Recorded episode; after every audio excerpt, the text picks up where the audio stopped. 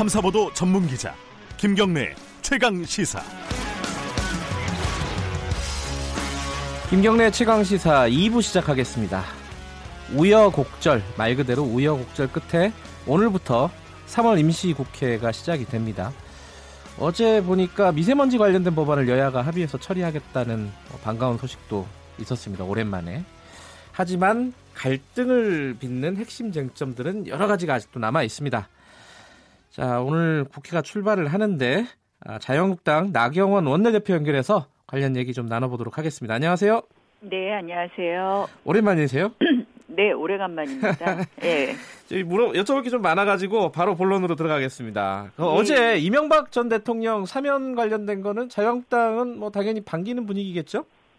뭐 그 법원이 네. 보석 네. 허가 요건에 맞춰서 한 것으로 알고 있습니다. 그래서 네. 저희는 법원의 결정을 존중합니다. 네. 예. 네. 이게 더 나가서요. 음, 이걸 좀 여쭤보고 싶은데 그 박근혜 전 대통령 사면 얘기도 이제 계속 나오고 있지 않습니까? 거기에 대해서는 어떻게 생각하십니까? 이제 어, 저는 뭐 형이 예. 박근혜 예. 대통령의 형이 지나치게 높다라는 부분에 대해서는 네. 아마 국민들께서 많이 공감하실 것 같습니다. 네. 그리고 이러한 사면 문제는 결국은 어, 어 정치적인 네. 어떤 어, 때가 되면 어, 이러한 부분에 대해서는 이제 논의를 해야 될 때가 되지 않았나 이런 음. 생각을 하고요. 네. 그뭐 그렇게 생각하고 있습니다. 예, 사면을 예. 논의해야 된다. 아니 네. 때가 되면 아 네. 때가 되면 지금은 아니고요. 네. 어. 아니 이제 그런 부분에 대해서 네. 우리가 먼저 이야기하는 것보다 네. 저는 문재인 대통령이 결단 할 때가 곧 음. 오지 않을까 이런 생각을 하고요. 네. 그렇게 해주시는 것이 맞다고 생각을 합니다. 그러나 뭐그 네. 시기에 대해서 제가 지금 해야 된다 이렇게 말씀을 음. 드리지는 음. 않겠습니다. 그러나 이러한 어, 것에 대한 사면이나 이러한 부분은 문재인 대통령이 분명히 결단할 때가 될 것이 될 것이고 네. 그러한 부분에 대해서는 결단을 해주셔야 된다고 생각을 합니다. 예. 실질적으로 지금 어 뭐 이러한 많은 사안들이 좀 정치적으로 이 어 소위 이 정치적으로 예. 이 좀 과하게 어, 포장된 부분이 있다는 부분이 지금 하나씩 드러나고 있고요. 네. 지금 현 권력이 예전에 어, 이 전 정권에 대해서 비판하던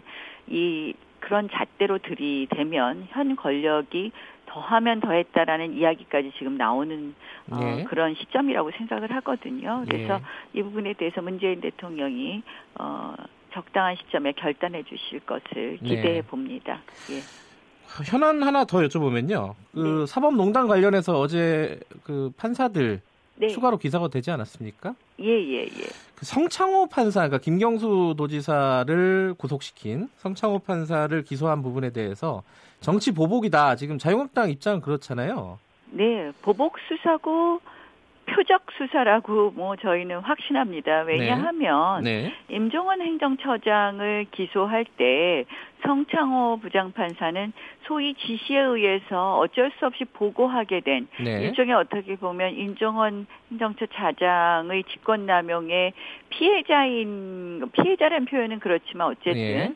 예 지시를 받은 음. 어, 그런 부당한 지시를 받은 대상자 네. 어, 그 직권남용의 대상자로 기술되어 있었는데 예. 그 당시에는 이러한 부분에 대해서 그냥 음. 어, 이런 식의 기술에서 갑자기 피해자가 범법자가 된 어, 모양이라고 생각을 합니다. 음. 그리고 이제 다른 어, 판사들에 대한 예. 어, 뭐 여러 가지 내용과 비교를 해보면 네. 이 부분에 대해서는 명백히 저희는 어, 김경수 지사의 구속에 대한 보복이다 음. 그리고 표적이다 이렇게 보고 있습니다. 물론 어 이게 이번엔 직권남용이라기보다는 이제 비밀 누설 알고 예, 있습니다. 예, 그 네, 그건 알고 있습니다만 예. 비밀 누설에 대해서도 이론이 예. 많이 있습니다. 예. 이것이 널리 알린 부분이 아니기 때문에 이것이 예. 과연 비밀 누설에 해당하느냐는 앞으로 법적 논란이 상당히 있을 거라고 보고요.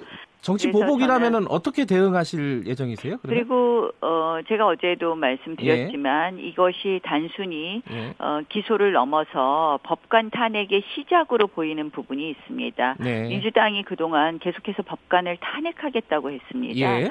어 그래서 결국 법원과 검찰의 이 도움을 받아서 어, 어, 결국은 어, 이, 이 의회에서 네. 이 뭐 탄핵으로 이르는 그것을 시작한 것 아닌가 네. 하는 그런 의심이 상당히 들고요. 네. 이러한 부분에 대해서는 저희 의회에서 온몸으로 막겠다 이런 말씀을 음. 드렸습니다. 네, 타, 그 민주당의 탄핵 발의에 대해서는 온몸으로 네, 막겠다 이런 예, 말씀이시고요. 예, 결국 이거는 사법부를 장악하겠다는 것이죠. 네. 지금 저는 굉장히 우려하는 것이 이 대한민국이 삼권 분립 국가고 민주주의가 그동안 차곡차곡 성숙되어 왔는데요. 네. 최근에 대한민국 민주주의가 너무 많이 후퇴하고 있다 이런 느낌을 받습니다. 네. 한마디로 이러한 어뭐 이 사법농단 뭐 이러한 이유로 인해서 사법부를 장악하려는 시도 한마는 네. 삼권 분립의 마지막 보름인데요. 이 네. 사법부를 장악하는 부분도 있고요. 최근에 보면 그런 것도 많지 않습니까?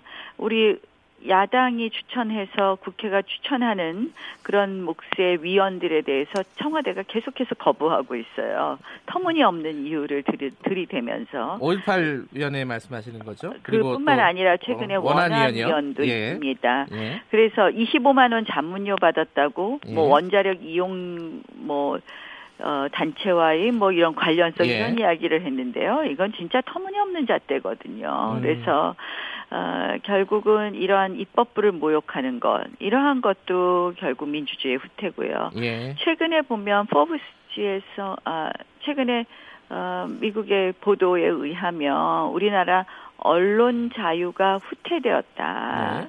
그리고 학문의 자유도 후퇴되었다는 것이 지적되었습니다. 음. 제가 지난번에 미국 방미했을 때도 예. 미국의 유명한 어, 학자가 그런 말씀을 하시더라고요. 그러더니 그것이 어, 얼마 후에는 미국 언론에서 공식적으로 한국의 언론 표현의 자유가 후퇴되고 있다 하면서 예. 이러한 보도가 나오는데요.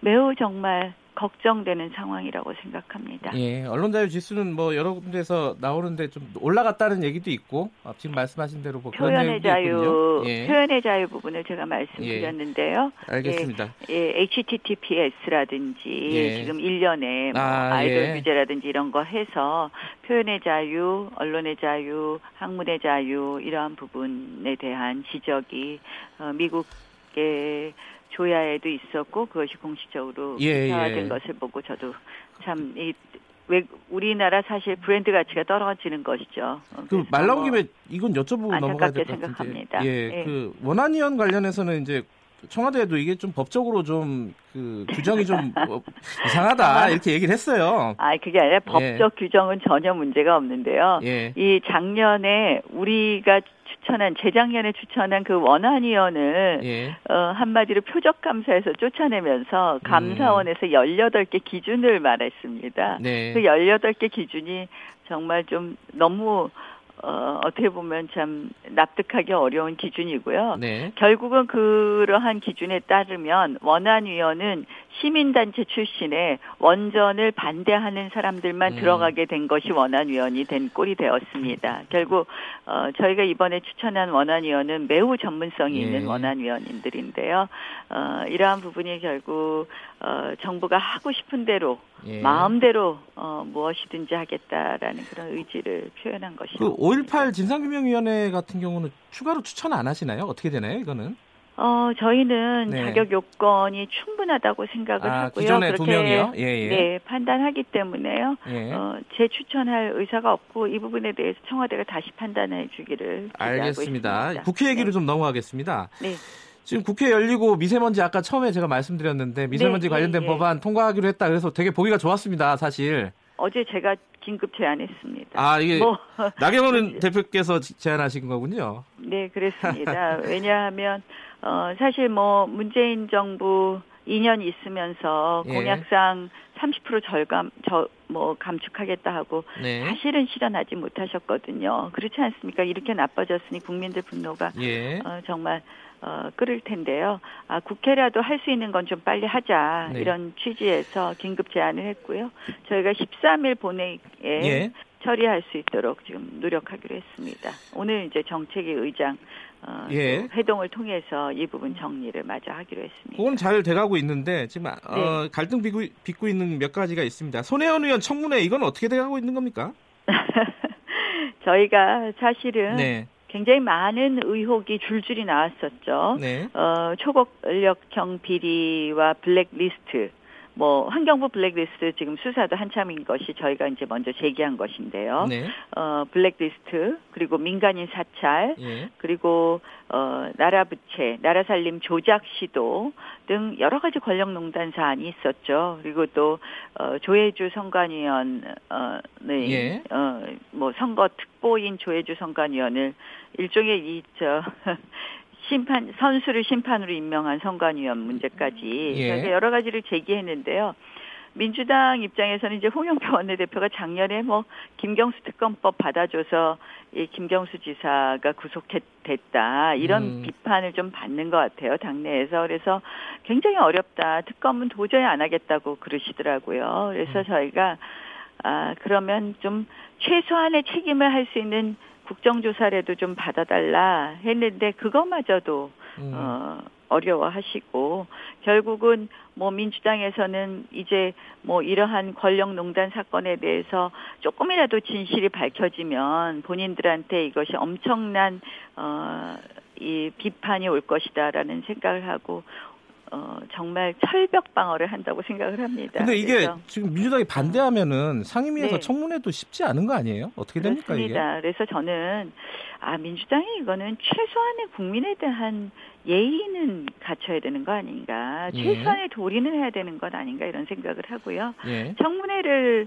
어, 하자고 했더니 이 문체위 청문회 손혜원이란 말을 들어가는 것은 물론이고 문체위 청문회도 안 된다. 이러면서 음. 그냥 아, 뭐 현안 있는 상임위에서 하자 이렇게 이제 물타기를 하시던데요. 예. 어, 뭐 좀 청문회는 아주 뭐 그거는 꼭 여야 원내대표가 합의 안 해도 해야 되는 겁니다. 언제든지 도할수 있는 겁니다. 그래서 저희는 뭐 어, 앞으로 상임위를 중심으로 해서 이러한 부분에 대해서 최대한 이 네. 권력농단 네. 사건의 진실을 밝히도록 노력하겠습니다. 두 가지가 남은 지금 시간이 얼마 없어서 간단간단하게 좀 여쭤볼게요. 그 네. 네. 선거구 획정 관련해 갖고요. 네. 선거제도 개혁. 네. 지금 심상정 정개특위 위원장이 한국당에 10일까지 달라고 했어요. 개혁안을. 요 그거 어떻게 지금 준비하고 계시나요? 어떻습니까? 그 저희 당의 입장은 네. 의석수를 늘리는데 반대합니다. 네. 지금 마치 연동형 비례대표제가 정의인 것처럼 되어 네. 있는데요. 실질적으로 연동형 비례대표제는 내각제, 의원 내각제 국가를 채택하는 독일과 뉴질랜드 전 세계에서 두 개 나라만 채택하고 있는 제도입니다. 네. 이것은 어, 의석수를 무한정 늘릴 수 있고요. 사실은 지역구 선거구를 형해화하는 제도입니다. 그래서 독일 같은 경우에도 뭐 의석수가 지금 어, 한 해에도 뭐 100명 정도 예. 늘어나고 그랬거든요. 그래서 저희는 지금 이, 이 지금 연동형 비례대표제를 조금이라도 도입하게 되면 정말 400석도 금방 갈 수 있다고 보는 거거든요. 그래서 그, 매우 예, 부정적이고요. 예, 논점이 거의 많은 부분이긴 한데요. 네, 그래서 예. 연동형 비례대표제를 하려면 대통령 권력 분점을 하지 않고는 네. 이 연동형 비례대표제만 덜렁 우리가 받아버리면요. 네. 한마디로 여당의 이중대, 삼중대 정당을 네. 만드는 어, 그러한 어, 근데 예 연동형 비례대표제입니다. 문제가요. 그래서, 지금 예. 안 주시면은 그 안을 안 주시면은 여야가 지금 다른 당들이 패스트트랙으로 지금 선거법을 가겠다는 거잖아요. 이러면 선거법을 패스트트랙으로 간 예가 없지 않습니까? 예, 예. 잘 아시잖아요. 예, 예, 예. 이거는 어, 민주주의를 크게 후퇴시키는 것입니다. 게임의 루, 룰을 정하는데 이거는 명 정말 그러니까 합의에 그러니까 의한 것이 전통이고요. 그런 차원에서 지금 총사퇴 말씀을 하셨잖아요. 자유한국당에서 예, 예, 이게 진짜 예, 예. 가능 만약에 패스트트랙으로 가게 되면은 총사퇴가 이루어지는 겁니까? 이게 국민들이 참 이게 뭐랄까요 불안하기도 하고 그래요. 네. 국민들 사실은 관심 없는 네. 오로지 지금 우리끼리 의석 갖고선 이렇게 싸우는 거 지금 해야 되겠습니까? 음. 이거는 제가 왜 권력 분점 얘기를 같이 하냐면 이 선거법만 덜렁하고 나면 권력 분점은 하지도 않는다. 예. 그러면 이거 어떻게 되겠습니까? 앞으로 의회는 여당 마음대로 하고요. 여당의 이중대, 삼중대 정당만 나타나는 것입니다. 예. 민주주의가 크게 후퇴하죠. 그러면 권력 분점하고 같이 논의하자, 동시에 하자. 안 그럼 먹튀하겠다 이렇게 보는 거거든요. 예. 저희는 기본적으로 의석수 늘리는 거 반대합니다. 게다가 연동형 비례대표제는 반드시 권력 분점하고 같이 하자. 그러니까요. 그 패스트트랙으로 만약에 가게 되면 이거 어떻게 되는 겁니까? 이게 난감하잖아요. 저희는 어, 의원직 총사퇴도 불사하겠다라는 것이 예. 저희의 입장입니다. 그 5.18 이건 간단하게 여쭤볼게요. 그 의원총회에서 결국 표결이 없었습니다. 어, 이종명 뭐 의원에 대해서. 사실은 전당대회 이전에는 하기 어려웠죠. 예. 어, 관련자가 전당대회에 출마했기 때문에 전당대회 예. 이저 부당한 영향을 미칠 수 있고 예. 전당대회 끝나고 나서는 사실 시간적으로 지금 어 물리적으로 좀 하기 어려웠습니다. 아 네. 앞으로는 진행이 되는 건가요? 예, 가급적 저는 이제 조금 어, 가급적 빠르게 진행하려고 하고 있습니다. 알겠습니다. 예. 오랜만에 연결해 가지고 짧은 시간에 많은 걸 여쭤봤습니다. 다음에 자주자주 좀 연결 부탁드리겠습니다. 고맙습니다. 네, 그렇게 하시죠. 예. 네, 고맙습니다. 나경원 한국당 원내대표였습니다.